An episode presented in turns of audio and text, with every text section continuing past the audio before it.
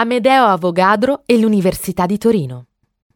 È famoso soprattutto per i suoi contributi alla teoria molecolare, culminata nella legge conosciuta come legge di Avogadro, la quale dice che volumi uguali di gas alla stessa temperatura e pressione contengono lo stesso numero di molecole.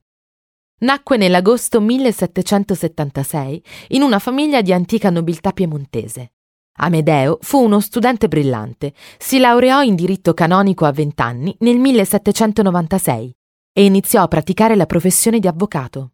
Ben presto, però, si dedicò allo studio della fisica e della matematica, le sue scienze preferite, e nel 1809 cominciò a insegnarle al Collegio di Vercelli. L'8 luglio 1804 divenne socio dell'Accademia delle Scienze di Torino.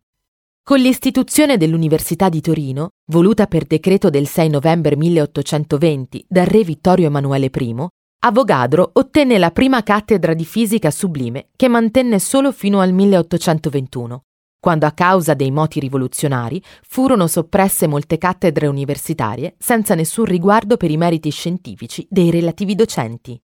Nel 1832 Carlo Alberto ripristinò le cattedre universitarie soppresse dal suo predecessore e Avogadro, per gli alti meriti scientifici, riacquistò il suo posto che tenne dal 1834 al 1850.